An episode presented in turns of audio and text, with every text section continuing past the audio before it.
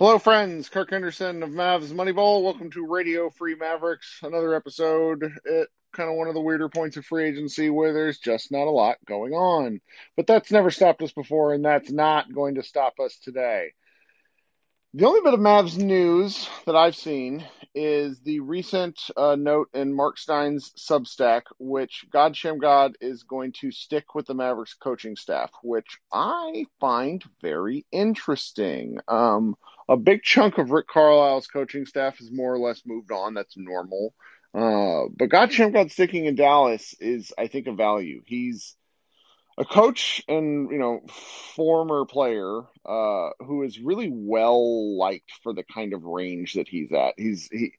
You know, he's famous for a very particular move, which, if any of you youths out there um, didn't know it, uh, it is is he he just go look it up. He incredible ball handler. So, um, you know, beyond that, I'm kind of interested to uh, hear what you guys are thinking about, what you're talking about. Um, I, uh, before I, I start bringing people up on stage, I did have one question that I liked um, from uh, just my tweet when I noted that I was going to do this about an hour and a half ago. And it was from our friend Jose, who said that he was curious about uh, what I thought about the, the Locked on Mavs sort of hypothetical trade where since the Kings are kind of interested in shopping the number nine pick, uh, what would I think about uh, Bagley, Buddy, in a first round pick, uh, meaning that number nine, and the Mavericks send KP and Green? Um, if we can sort of accept the fact that I don't think the Kings would do that trade, um, I would do it in a heartbeat. Who would I pick? That, that uh, at nine, literally anyone more talent. Give me young talent on rookie free agent, uh, or I'm sorry, on rookie rookie scale contracts. That that is it for me. Very uh, very into that one. Um, and then our friend Leo, who occasionally hops in and out, also asks. Uh, the Mavs are going to have some open spots. Do you think the Mavs will lean towards older, more experienced players, or will they take a chance on an undrafted or project player? Leo, this is actually an excellent question and one I've not really thought about. Um, I, I, suppose it depends who makes it to free, like like undrafted free agency, uh, because you know the Mavericks have a couple of guys, and and this is just the way it is with these like 16th, 17th spots.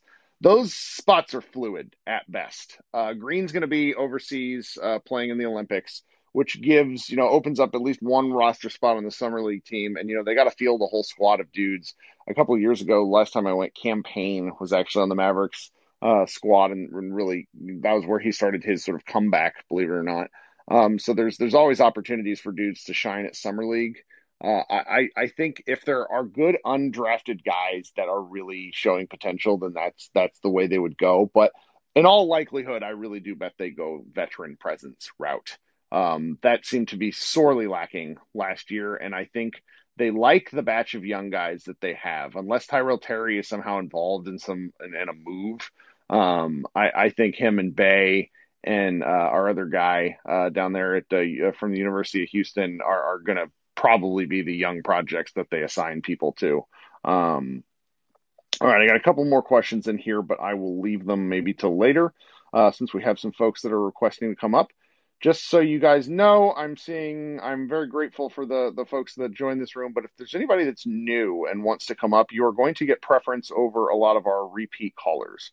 So let's talk soon. Uh, coming up first, we're going to bring on Mr. Moore. How are we? Hey, Kirk. How's it going? It's good. So, yeah, like you said, uh, not the most interesting off season so far. I wanted to get your thoughts on another long shot thing that's been reported if Chris Paul opts out of his player option, uh, that the Mavs would be interested and that he would theoretically be interested. It's not, it's, I don't think a huge likelihood because he'd be getting paid 41 million and I don't know if he would opt out of that after going to the finals, but hey, you never know. And uh, reports have been circulating today, so I thought I'd get your thoughts on it. Of course, I hadn't finished chewing yet. Um, all right. Here's the deal. This really kind of comes down to the question of do you think Chris Paul makes the team better? What do you I'm I'm asking you. Uh yeah. I do, personally. uh, may be alone in that, but yeah, I mean, he took the Suns to the finals after. No, I, I don't think you're alone in this. Like, yeah, I think we're all fearful of his age and his size. Okay. Two years ago, I kind of had the take of, all right, I don't want more, I don't want guys that will take the ball out of Luka's hands. Now we've seen that he has the ball in his hands too much. Anything that will make the team better has to be sort of on the table is okay. Even a guy that I don't like, like DeRozan, has to be on your ball, on your like bandwidth as this will help, or at least, at least it will make the Mavericks very different. Chris Paul, I think, helps. Um, his, I think he would have lower usage than he did with the Suns. They expected an awful lot of him, but you know he, he Luka is infinitely better than Booker. I don't, you know, that's probably a bit of a hot take after he makes it to the finals, but you know, Luka, the the Bucks didn't send double teams at Booker. Like that's not a uh, that's not a thing that happens if Luka plays the Bucks. Just telling you that much. Um, but I, I think Paul is is the kind of culture setter that you're okay with. Now, does the concept of Luka Doncic, Jason Kidd, and Chris Paul all in a huddle make me laugh out loud because that's three strong-willed dudes? That is a lot of of will. so I, I think from a practicality point, it's probably on the lower end. But I also think the Mavericks are simply doing their due diligence and letting every single person on the free agent market know that they are open for business. Yeah, I think it's just. Um, I think Nico is actually maybe doing his job a little bit. Is that is that crazy? Is that crazy? No, I mean, Mavs front office member could do their job and like reach out to all the guys that are available and be like, "Hey, we're interested in making our team better." I mean, I, I sort of think it was also happening. It's just they weren't getting calls back. Um, I I think that that you know we very much can tell in hindsight they had a problem with people taking their money for at least the last five years. So, you know, I don't know. I I, I I'm I'm just gonna not be harshly against it. There's part of social media and really just you know content culture these days is the willingness to sort of stake out a claim and say I don't want to do this, and you know I'm I've done it, but this summer I'm just not gonna. So I'm I'm open I'm open for these sorts of things. Yeah, I mean we've just been begging them to improve the team for so long that at this point, like any improvement is kind of like much much like much needed, and I I would welcome it, even if it's Chris Paul, even if it's Kyle Lowry on a three year contract, and I'm kind of like uh, about even if it's DeMar DeRozan, I'm just like, okay, that's cool. Like, just bring someone in who can score the basketball and won't pout in the corner in a playoff run. Like, that's good for me. If you want to trade KP and Josh Green or Richardson, I don't care for the uh, number nine pick. Go do it. It's fun. Go get someone who's better than what we have now. Like, just do something. Because I mean, we've seen that this team isn't this team, this isn't a finals team right now, and uh, the only way to get to the finals is to change something. So that's right. That's right. Well, thank you very much. You got anything else? That's all I got. Um, excited to listen to what everyone else has to say. Thanks for bringing me up. Sure thing, buddy. Have a good day. Coming up next, all regulars, but you know what? I'm going to let this guy skip the line because he's probably working and he shouldn't be on locker room. Hey, Dalton, what's up? Yeah, Dalton's also not getting his audio to work, which is beautiful. Hello. Hello, how you doing? I'm doing good. I had a call come in. I didn't know you were bringing me up next. Sorry. no, not a problem, buddy. Okay, so I don't have anything specific I wanted to talk about. I mainly just wanted to tell you that I think your uh, your room name is trash. Uh, I don't, know, I don't you don't like context. it. I don't know if there. I don't know the context behind it, but I feel like it was. Uh, I feel like it was directed at me in some way. No, no. It, well, I mean, I guess, I guess tangentially, I'm, but I mean, season two of Ted Lasso comes out today, and I once I heard somebody refer to Ted Lasso as toxic positivity, and it's just made me laugh, and so I thought that was uh, going to be the name of my room. I'm I'm mainly joking with you because we've had some Mavs Twitter discussion the last few days about you know, being too positive or being too negative and all that crap, but which is typical when you're about to come into free. And there's just nothing to talk about, I mean, right? Right. where I mean, Let's where eat ourselves with what? a dumb shit argument. Twitter 101. Well, we're about a week and a half away from free agency. Uh, we're less than a week away from the draft. I mean, where are you at right now with the Mavs? this is difficult because, as you well know, and most of the room knows, I'm moving to Dallas on Monday, and I desperate like the jokes set themselves up. You know, Nick uh, of Locked On Mavs already moved there, but like that, I'm moving there at the start of free agency just allows me to make the joke in advance that I'm the biggest Dallas offseason acquisition. And and I I, I don't know I.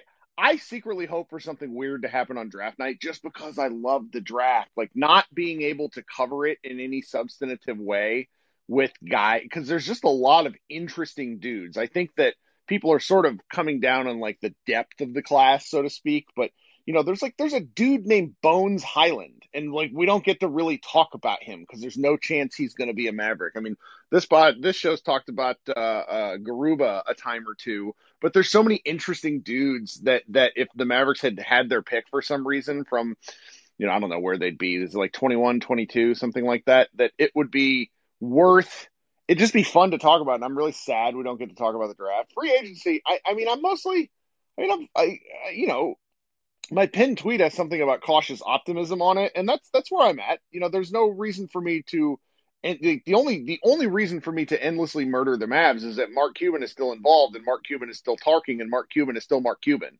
Um, that's the only reason to be a grump. But the other stuff, the other stuff is new, and I think having you know, two men of color at the top, or three really, Michael Finley too. It's, it's, I mean, there's just there's a lot of interesting stuff going on at the Mavericks that that I'm really looking forward to seeing. Yeah, and I'm interested in seeing how how much Nico Harrison values the draft versus what we've become accustomed to with the Mavs over the last mm-hmm. two decades. yeah. like, uh, I know he has all the you know connections with the star players because of Nike and everything, but I read a piece a while back saying how he actually has a really good eye for talent overall. Uh, where it's like with Donnie Nelson, it's like he had an eye for talent, uh, well, for overseas talent, but sure. You know, when it came when it came to you know American talent, uh, or you know the the guys that Mark Cuban kind of took a shot at AAU ball a while back that caused a big stir. I mean, they just they didn't they don't really do well in that area, and I think that's a, that's a that's an area where Nico Harrison uh, might help out. So I mean, if if they find a guy who they like and it's in a range where it's reasonable, you know, trade for that pick, I mean, I could see them potentially trading a guy like Dorian Finney-Smith. Uh, you know, for, for a player they really like in the draft, yeah. being that Finney Smith, he's about to get paid after this next season. He's going to get a, a I mean, it's not yep. going to be outrageous, but it's going to be a massive uh, pay raise from what he's currently yeah. making. And he's I probably like a full, Green, full mid level uh, exception guy. For, for yeah, he's he's going to yeah. make like ten or eleven million a year, and he's worth it, I think. And I think Josh Green, I mean, just given he obviously has a, a ways to go, but I think with his potential and his skill set, his current skill set, I think that he has. Yeah, there's potential for him to take over that Dorian Finney-Smith role uh, going forward if he gets the if he gets the playing time and he continues to progress. Because last year it was just such a weird season for a lot of guys. Uh, you know, we don't have Rick Carlisle anymore, so I feel like he's going to be given a little bit more of an opportunity to showcase what he can do, and I think it's really going to help him playing with the Australian national team this off season too. But uh, I really think he can kind of slip into that Dorian Finney Smith role, and then they can use uh, uh, Dorian Finney Smith to bring in a, a, good asset. You know, whether it's another player or, or a pick or something like that. I just I've been thinking about that a lot lately. I think Dorian sure. Finney Smith uh, could be a good trade. Well, so Lauren Gunn, who you know, is on here. She does a lot of green rooms and TikToks and stuff like that. Occasionally writes for us at MavsMoneyball.com too. And she turned in a, a, you know, just kind of out of nowhere, like her various thoughts on free agency. And, you know, I've talked about it a lot, but it was nice to sort of read it in one condensed form where it's, you know, this is an off season with a lot of options, a lot of options. And, we value certain players certain way, but I think that you know when you really look at like the individual pieces, the Mavericks can move, could theoretically move a lot of guys, a lot of guys, you know, from Richardson, Powell, Finney Smith, Brunson, Maxi. Like they have a number of tradable, appetizing contracts with players who could round out someone else's rotation. At a certain point, these sorts of lineup things are about finding the right fit It's not saying that these guys aren't good enough, though. We have said that, and and and uh, just in terms of, I'm just mainly talking about roster construction, not the individual Mavericks pieces. But like, if, if you get a different guy who brings that certain um, je ne sais quoi uh, to to what is missing from the Mavericks, uh, you know, ingredient list, then then that's what they have to do. And I think that's partially why Josh and I have been so frustrated since 2019, where you know eight of the ten rotation guys have been the same for two plus seasons. So. Okay, look, I'm I'm gonna shift gears on you for a second, and then I'll I'll hop off here and you know let y'all talk about it. You and if anybody else wants to hop in and talk about it. But one of the recent rumors, and it seems like the Mavs have just been connected to pretty much every big free agent, which sure. I mean that's that's not a surprise. But uh, one of the more recent ones is Richaun Holmes. Uh, Shams, he or Shams, however you say it, he reported it the other day uh, that you know the Mavs were likely going to pursue him, and we've speculated about Holmes, you know, for a long time. But I think that was like the first official report we've seen from that. And I talked with uh, my guy Grant uh, Afseth. He's my DallasBasketball.com yep. colleague, and he came on our pod uh, a few weeks ago, and we were talking about how Holmes would be an amazing fit with Luka. He would be incredible. Sure. And I saw a stat where last season, like uh, guys' percentages at the rim were reduced by like a little over nine percent uh, when Holmes was on the floor. yeah. So uh, I think he would be a great fit. But the thing is, like, aside from rim protection, his overall defense isn't great. Sure. Uh, so I mean, it kind of feels like if they went that route, they'd have to do something with KP, unless KP Maybe. Just, unless KP just magically morphs back into bubble KP. Well, Matt Phillips, and, and uh, you're right. So if you got to go, I hear you, and I, I, can continue to talk about this a little bit. Um, Matt Phillips, one of our contributors, has has talked about if KP is limited, you can still work around that. It's that you don't have a defensive philosophy designed around KP being a god when he's not, and and those sorts of things are are certainly flexible. I I don't know if those two could play together. Um, they're definitely a pair of centers, and with a vast height difference, not real. I'm not sure who would guard whom, and and that becomes problematic because KP away from the rim just isn't great. Um, I will say the offensive fit is fascinating. He has a bag that is unlike any that the current Mavericks centers have. Um, our our contributor Joe Holbert is putting something together, and Kings guys will tell you this. He has like this weird push shot floater that is the kind of shot that NBA defenses in the playoffs like intend to give up. But he is uh it's just it's a weird deal. So it's like I you know, the Mavericks didn't have many options in the playoffs when it came. Like there were just not a lot. You know, people were taking difficult or contested shots. Or Luka was amazing. So it's offensively, I like the fit. Defensively, I completely understand the the, the trepidation. And and and somebody mentioned in the chat here uh, too. You know, what about Nerlens Noel as a cheaper option? Well, I mean, I would like that too. I think they need to have some form of versatile rim protection. And Nerlens Noel, especially with Rick Carlisle gone now, I would love to give that a shot. Yeah, Nerlens is good, like legit good. I'm not sure about minutes, and I don't know if he's a starter, but I mean, I at the price, like at the price that he will be available for, you know, it, it, it would be worth it to me. I think so. Well, appreciate you, Dalton, for coming up. He had to go back to work. Um, I'm going to bring up different people. Who we got here? I have a new name, and if it, and, and Mason, if I brought you up before, don't remember, I apologize. But Mason, how?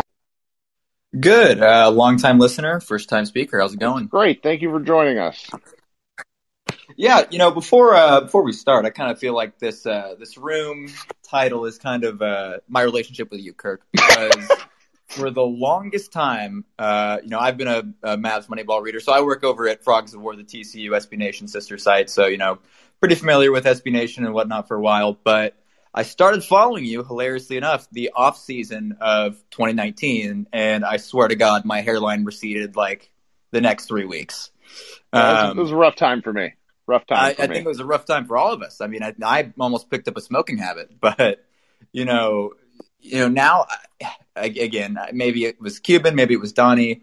I feel like you've kind of just slowly eroded me over to your way of thinking now. And, you know, I don't know if that's just because I engage more with uh, Mavs Moneyball content, but again, yeah. So then seeing this, uh, seeing this room title is just absolutely cracking me up. But, you know, um, I know we've kind of all had our, like, our trying to keep our rational hats on as best as possible. I mean, I, I do love Dalton's constant optimism, but uh, the only kind of question I had for you really is, you know, let's let's take out cap craziness. Let's take out trades, whatever. You know, you're we have the hardest part, which is we have Luka, which you know there are however many teams in the NBA that have a top, you know, eight asset. Um, and so, like, what what is your dream team around him? Like, you're let's play GM Kirk. You know, who are you putting around Luka? That's obviously not like the the redeem team, but you know, with what we have, um, you know, what's like what's that best way to a championship with a team uh, around Luka? Oh man, I mean, the actual answer to this question is 2019, 2020, Kristaps Porzingis. Um, the way he played that season, the numbers show it, and the numbers even this last season show it. Those two fit.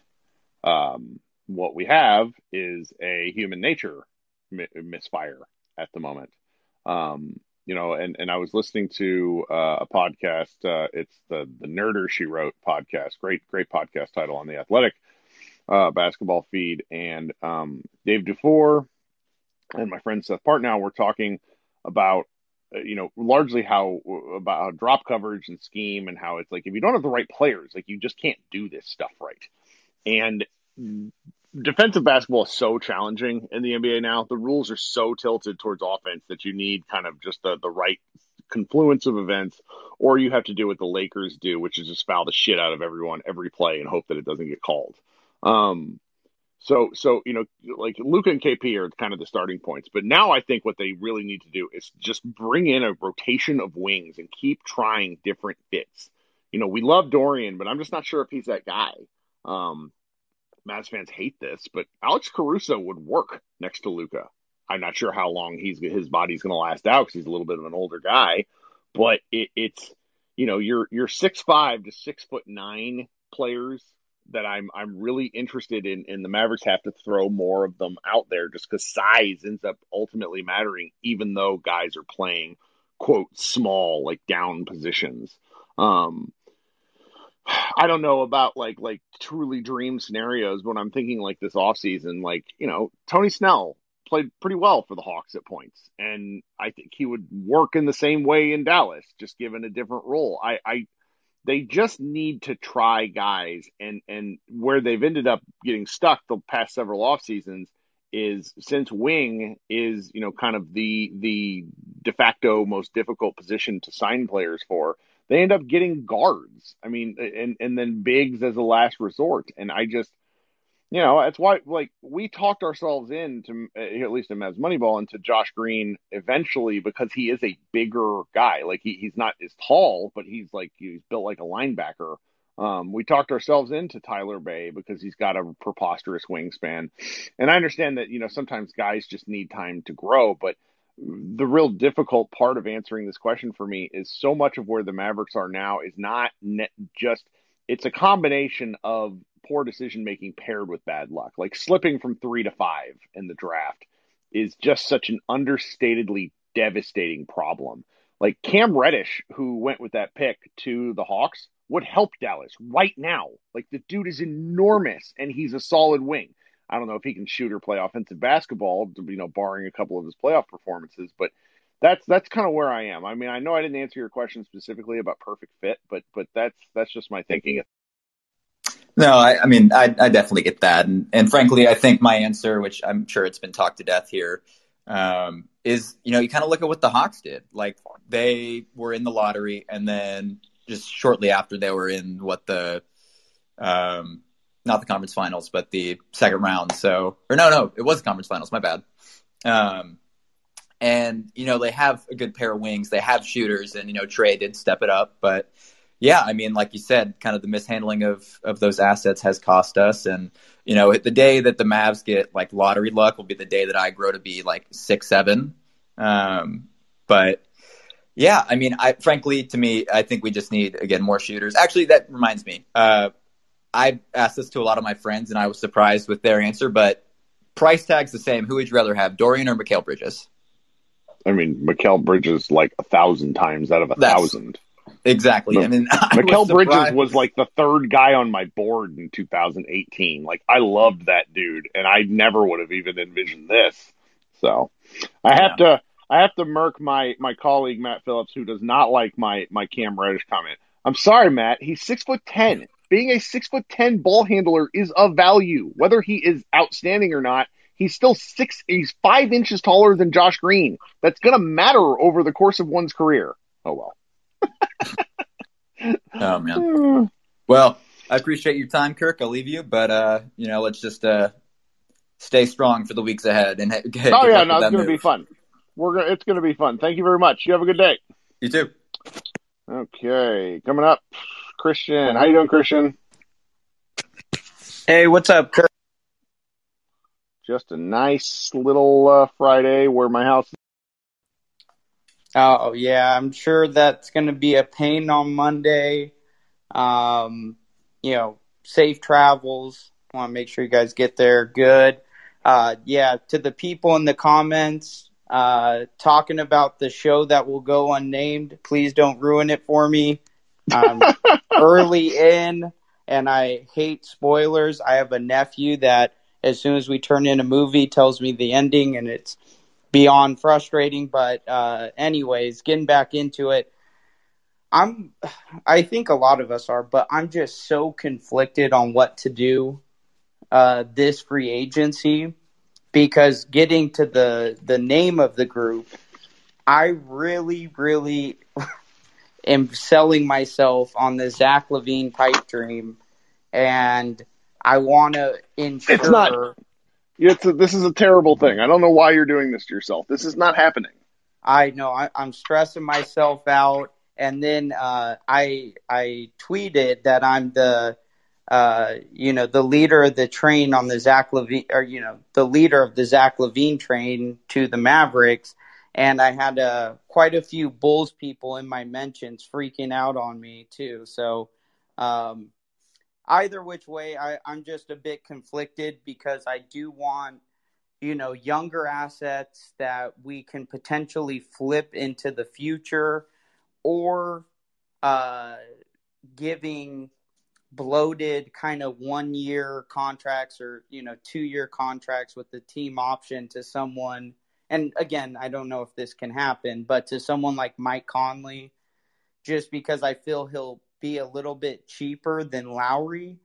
Um, I think he'll be a little bit uh, more expensive than Dinwiddie, but I also think that with the age, with all those kind of things playing in, uh, we can, you know, sign him to one year, two year, uh, long, uh, you know, uh, hefty contract, I guess. And I do think that if we add Mike Conley and if we're able to add, you know, a relatively cheap shooter, a Wayne Ellington, something like that, uh, I do think we can really compete because I think that secondary ball handler is the most important for me. And unless we trade KP, I'm completely out on Richaun Holmes. I really like him, but I just, the fit would be a nightmare.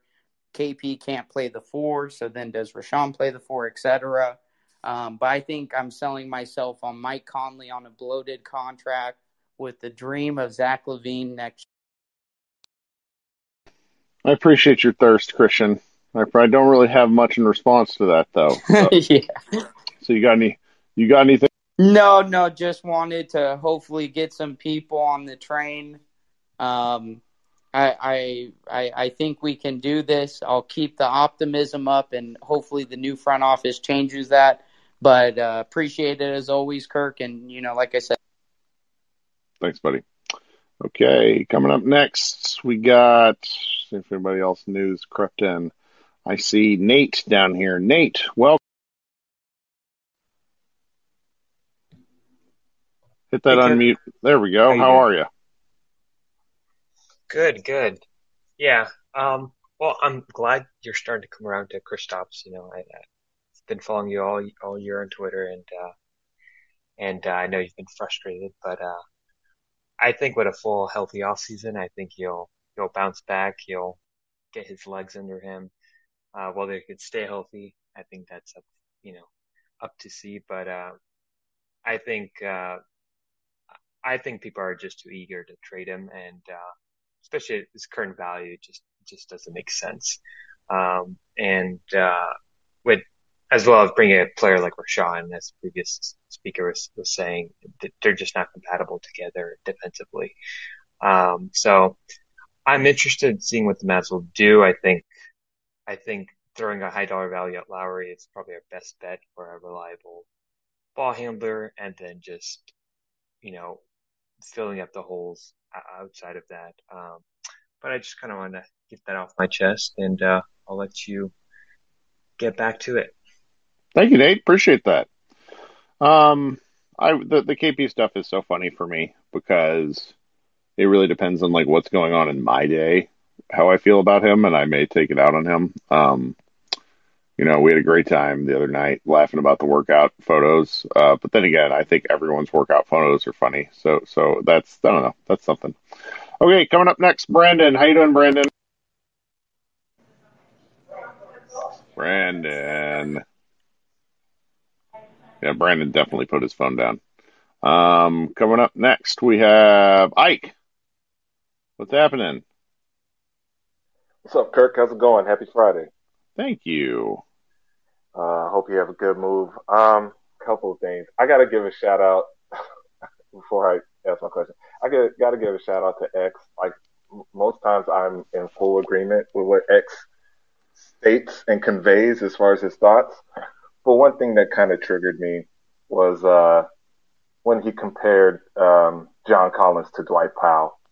And just something in my soul said, I think John Collins needs to have a very in-depth conversation with X with that sort of disrespectful insult, you know. Uh, much respect to Dwight Powell, but John Collins has leaped some bounds better than him, but I digress. Um, you know, before I get to my question, one of the things that is often, um, I guess, kind of the debate is, oh, one Mavs fan will say, oh, we should get so and so player, and then the counter is, oh, he won't fit and stuff like that. And a lot of times I'm in agreement a lot, but um, it's like our team isn't that talented.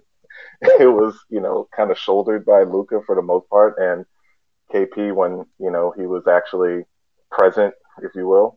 Uh, so I, I, think while that's valid, a lot of our mindset should be about um, acquiring talent, like legitimate talent, and let the coaching staff do their job and figure out the fit. Right now, I'm not saying that it isn't valid and it should be completely ignored, but you know, if we're in a position to acquire talent, we need to acquire talent which is why even though I don't think it's it's possible, oh, oh, I don't think it'll happen. But I, if the Mavs actually legitimately uh, go after John Collins, I'm all for it because he's talented. Does he fit with KP? Mm, no, uh, not really. You know, one can wonder how that actually would work out. But that would be a tremendous uh, talent infusion into our lineup, and that's kind of what we need. So that kind of is a segue into my first question uh, for you is, um, you know, overall looking at the free agent class, it's somewhat underwhelming. Uh, some would, uh, I guess, could describe it as that. And it seems like some of the better talent is the restricted free agents. So, who is the restricted free agent that makes the most sense, in your opinion, for the Mavs um, to go after? The, the restricted free agent who makes the most sense? Yeah. Josh Hart, uh, because I think he's actually gettable. I don't know how gettable. I don't know how much. I just, I'm not like the Lonzo stuff. People's opinions are too varied on him. Um, Jackson Frank, an NBA writer, wrote a piece about, and it was really good, really smart thinking. Lonzo just requires the a situation for him to succeed, and it, he's not good enough to be that kind of guy to require certain things. Like if you're not the dude, then you kind of have to change your game. And he's really improved in certain areas, but he's got short arms. He's he can't shoot, he can't doesn't like attacking the rim. Uh, you know, his three point game is up for now, but I've, you know, also watched most of his career where it comes and goes and his shot's funky and you just don't know when it's coming back. So Hart just sort of strikes me as, as a mavericky guy. Um, past that, it, it, I guess it would be John Collins, but you know, the tea leaves there would have to be as such to where, you know, they would have to know the walkaway price almost perfectly because the Hawks would hang that number. They would they could hang on to that deal for three days, then the market would dry up. And that's why I hate restricted free agency. You just really, really, really got to know what you're doing, and so it sort of freaks me out.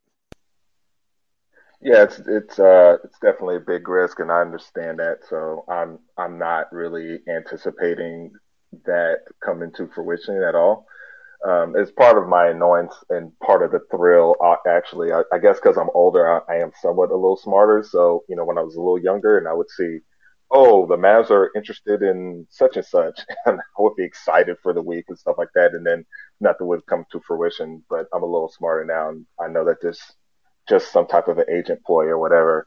And I just want to make one more point, like actually, like in comparisons to the shock creators or another ball handler I actually kind of prefer Conley over Lowry, but Conley is definitely physically unreliable. For like the last three or four years, sure. he's had a hamstring issue that comes up legitimately every year. So that's yeah. a huge risk outside of, okay, somebody like Dinwiddie, X's guy, you know, coming off an ACL injury. That would be as much, especially you know, with medical advances and stuff like that, that's not such a harbinger uh, or should be as big of a concern as somebody that has shown you for like three consecutive years the same injury issue. So, um, but yeah, I'm excited about free agency. I don't want to harp up uh, any more time, but uh, I'll let you speak. I appreciate it as always. Of course, Ike. Yeah, the the soft tissue stuff is just recurring. I mean, particularly as you get older, anybody in their in their 30s, and granted, we're not professional athletes and don't have access to the kind of training they do, but anybody knows that it's just like as you get older, it's harder for your body to heal. That's what makes kind of Chris Paul's and longevity really interesting and shocking because he's so small. It's what make Dirk so so. You know, we we kind of took it for granted. So it's just something to to consider. I, I really do um, understand what you mean. I'm I don't know. I, I just saying yes to talent. I think is is a good piece. Coming up next, our friend Jay. Hey Jay, what's up? Is that audio going to work for you? Might have to restart Might the app. Okay. There you go. There we okay. Hey, how's it going? Man? Good. It's good to good to be on here. Yeah. Um, I think you guys, uh, Dalton, you kind of talked about it a little bit, but I'm I'm really curious to see what happens, like either on draft night or a little bit after that, with uh, some of these guys like Maxi, who's like last year of his contract is uh, a team option or non-guaranteed. Um, and then Dorian, of course, is in a contract year, and Dwight Powell's got two years left. And I know you've said that there's some, there's been some interest in him in the past. So I really do wonder if part of like a broader shakeup uh, with the Mavs involves like either dumping them, you know, for cap space or trying to try something different. Yeah. I mean, it's it's the thought of I, I don't think that the Mavericks have a true, you know, maybe Porzingis falls under this, but even it, I don't think they're kind of that interested in trading him. Uh, I don't really, I can't think of a contract right now that's on their books going into you know next season that is truly really like outright awful. I mean Trey Burks, I guess, but he makes like three million dollars with a trade kicker, so who cares? Like, yeah. we're not talking about like we're not talking about somebody making like who's the guy uh, you know like a 17 million dollar a year deal that just and a guy who doesn't play while also having that 17 million dollar a year deal. Like powell would have been that guy but i mean he looks functional. Like he looks like an mm-hmm. nba player again so that's good. Yeah yeah. And i think um, i think like there is some interesting stuff that could happen. Like as you said like there's a lot of options uh, for them. Um, also, like I, I want to see what you think about Tim Hardaway. Like, what's your gut feeling with what happens there? I think that he's probably going elsewhere. Um, I don't know if that's just like kind of reading the tea leaves from all the different reports and things like that. But uh, yeah, I don't know what you think about it. I think that's probably right. Um, I've referenced it before, and I kind of said I might do this all summer. Like Tim Hardaway is sort of the hinge of the Mavericks offseason. Like where they go with him depends. It it it illustrates everything else. Um, if they decide that they would like him, then that that's that's who that's the off season. it just Yeah, you know yeah. it's that's kind of it. So Yeah, yeah. Um, yeah, I mean, that's really all I had, but I'm, I'm really curious to see what happens with some of these other role players. Because if I'm sure that there's other teams, you know, interested in like Maxi and Dorian. It just really comes down to the Mavs' willingness to part with them. yeah, I agree. Yeah. Well, thanks for hanging out. Yeah, appreciate it. Best of luck with Oh yeah, sorry about that, Jay. Cut it, cut, press the button a bit early. Uh, the move is is horrifying. I'm I, I'm not looking forward to it. Coming up next, our friend Akiva. What's happening, my guy? Hey, I'm good. I'm good. How you doing, Kirk? Not bad. All right. So I just had one comment about the. I noticed you had uh, a recent uh, uh, a recent chat room subject on asking whether the Mavericks are close and- or Yes. how close they are, right? Mhm. So I really believe, you know, with a great player like Luka, a generational talent, have a bunch of scrubs around him or very limited players. I, s- Mhm. st- I really believe that a guy like Luka, once in a lifetime player, all you need is a great defensive coach, a good coach. And I don't think, I don't think Kidd is it, but we are very close. All we need is a good coach. You know? Yeah, I mean, it's it. Part of the hypothetical, and this is worth talking about again. Frankly, is had they made the second round this year, the the kind of thought processes would have would some of this stuff might have happened anyways. And I, you know, you can't really know that because I think they might have stood a chance of beating Utah. I I think Phoenix would have been a, a team that would have absolutely thumped them just because Phoenix has kind of had the Mavericks number for like six years. Um, but I I I think that they're so much of this is like playoff matchups and like the fact that we only have like Los Angeles Clipper playoff games for Luka is like driving me Yeah. a little bit insane because he he played in those playoff games. We might have seen him play at the level that he did in those playoff games five times the whole regular season. He just doesn't play like that. Like it's a different gear for him, which on the one hand is pretty amazing.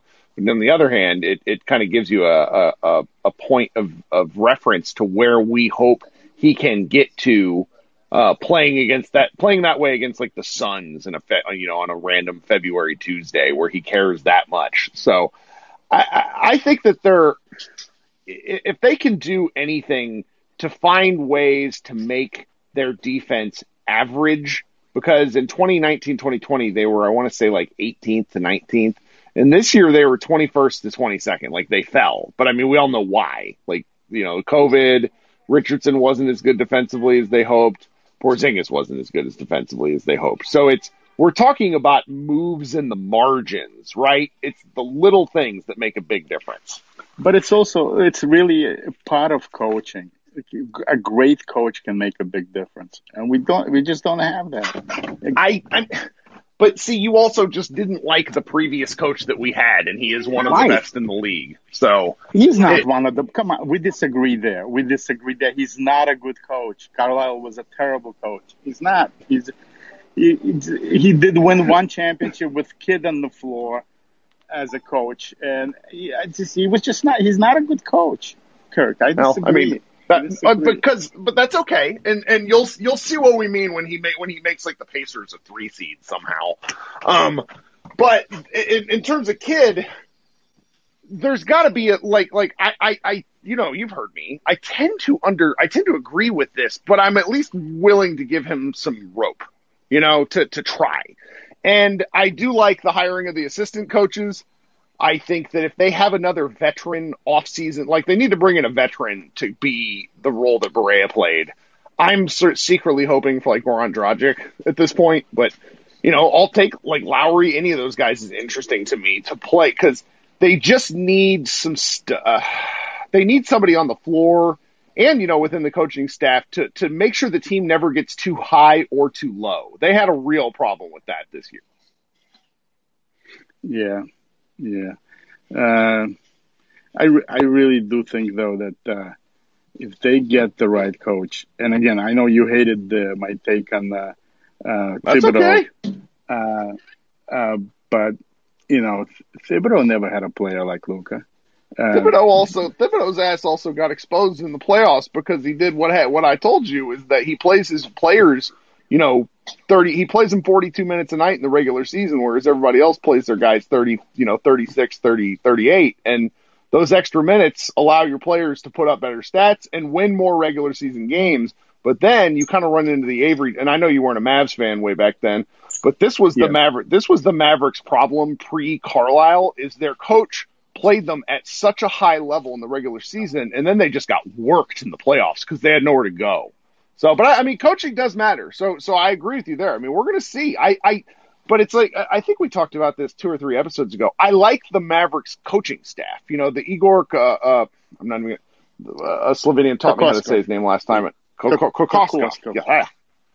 Is that a fact that he's was he actually hired or is he still just yeah, uh, yeah. rumors? I uh, Mark oh, okay. Stein, I want to say one of one of his things confirmed it, which is if that's the case, like I'm just I'm really into this idea, and then uh, you know the that, I, am just I don't know I'm looking great. forward to seeing what they can do. Yeah. No, that could. Well, thank great. you very much. That's... You got anything else? All right. No, I'm good. Uh, have a great weekend. Right. You too, buddy. Have a good one. All right. I'm going to have to get back to work soon, but we're going to keep flying through people. My man Lance, what's up? Lance, the audio working for you? That's okay. We'll try again in a bit. Uh, Victor, what's happening? Can you hear me? I can. Nice. Uh, all the cliche phrases, first time, long time, fan of your work. Uh, simple question. I, I feel like every time I hear about the cap space available, I never hear anybody mentioning JJ Redick, and I think he's owed 13 million. Nice so free agent. yeah, free agent, right? So I guess a two part question. A, I think it's, you know, pretty much a done deal that he's not coming back, it seems. Yeah. Um, so it, when you talk about like the potential, maybe I think it's around a little under 30, um, just from kind of the uh, available free agent space being created. I, guess I'm trying to understand with the whole Tim Hardaway piece coming back and the cap hold aspect. Mm-hmm. Is it is it not feasible for them to just say, you know, have this kind of behind the scenes conversation with Hardaway? Hey, man, we want to sign you, but we don't want to be held hostage by the $28 million cap hold. Let's say if we do sign him to 18. So mm-hmm. can we just announce his bird rights basically do our moves and then sign him, or is that like somehow regulated or frowned upon or something? There's an order, and I don't remember what it is, but they it, they they would have to essentially let not like let him go, but they they would essentially have to, to renounce that cap hold.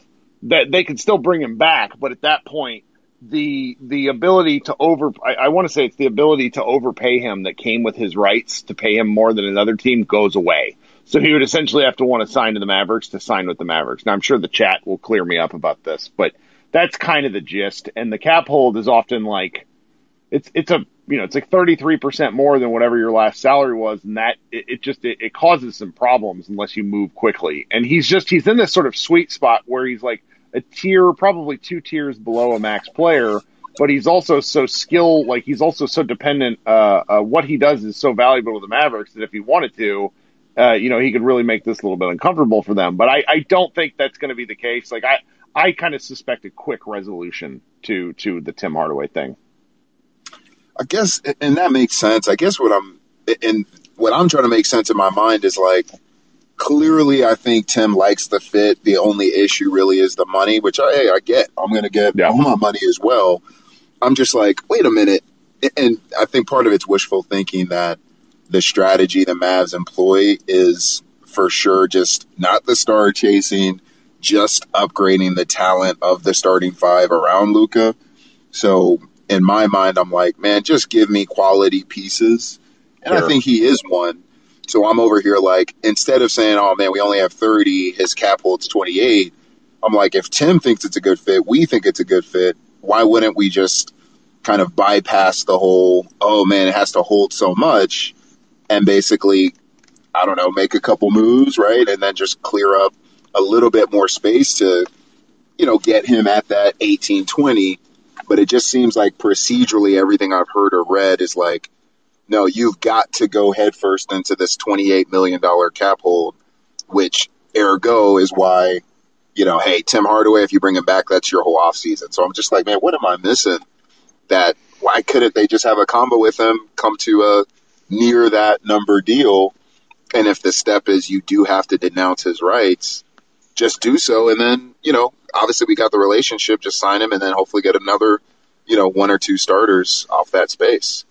Yeah, yeah, I understand. It is a little bit confusing. Um, the chat has been discussing it. I don't want to read everybody's thoughts, but they're smarter than me.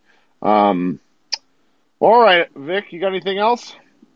No, that's it, man. Appreciate you. Keep up the good work. Thank you. Have a good day. All right, got to do one more, couple more people, then I got to go back to work. Mr. Hogan, how you doing? Peter, is the audio working for you? Give it a try. If you can exit and rejoin. There we go. I think I heard you.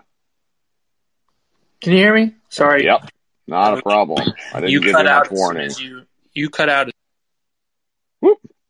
Then I accidentally punted Peter from the stage. Time to time to reinvite Peter. Shows me uh, shows everybody that I know uh, what I'm doing when I'm running this app. Um, my uh, my son's upstairs. I heard him yelling for me, so I'm like doing three things at once. So I think I'm sorry, here. Peter. Go ahead. I think I'm here. Okay, great. I uh, I just wanted to read a few scores to you before I um, before I go on with my Yeah. point. Um, let's see, 105 to 118. Um, oh, sorry, phone. 118 to 108, 120 to 100, 109 to 103, and 123 to 119, and then 105 to 98. Those are the scores from the from the six finals games. Yep. So, you know, the, a lot of the conversation in here about the Richaun Holmes has been um, defensively he doesn't fit with KP. I don't see a lot of defense being played in these final series outside of the last game. In the final series, really? I, I Okay, I mean, go ahead. I watched probably about I probably I watched I think four games, four Okay. of them. I missed two of them due to you know baby things, Sure, but of um, course. but I just think that you know if we're gonna if we're screw defense, let's just lean into the offense and score as many points as we can, and say you know it's your job to catch up other team. Mhm.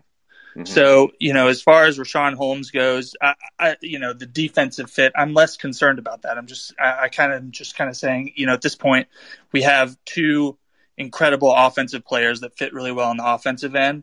Let's just lean in and keep going and and you know get as many you know and everybody's talking about shooters if you know we're needing more shooters okay well then we're we're really focusing on offense so that's just kind of my thought on the whole Richaun Holmes thing um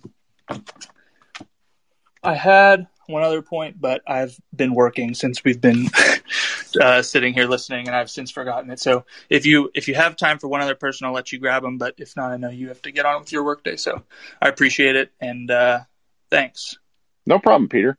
Uh, I appreciate you coming up. I will say, as far as the defense in the finals, the defense in the finals was specific. The The Bucks wanted Cor, uh, wanted Devin Booker to shoot often and early, and he did, and he wasn't quite good enough to beat him. It made me think a lot about what would have happened if Luka was in that position. To be honest with you, because Booker is more of a scorer despite being an excellent passer.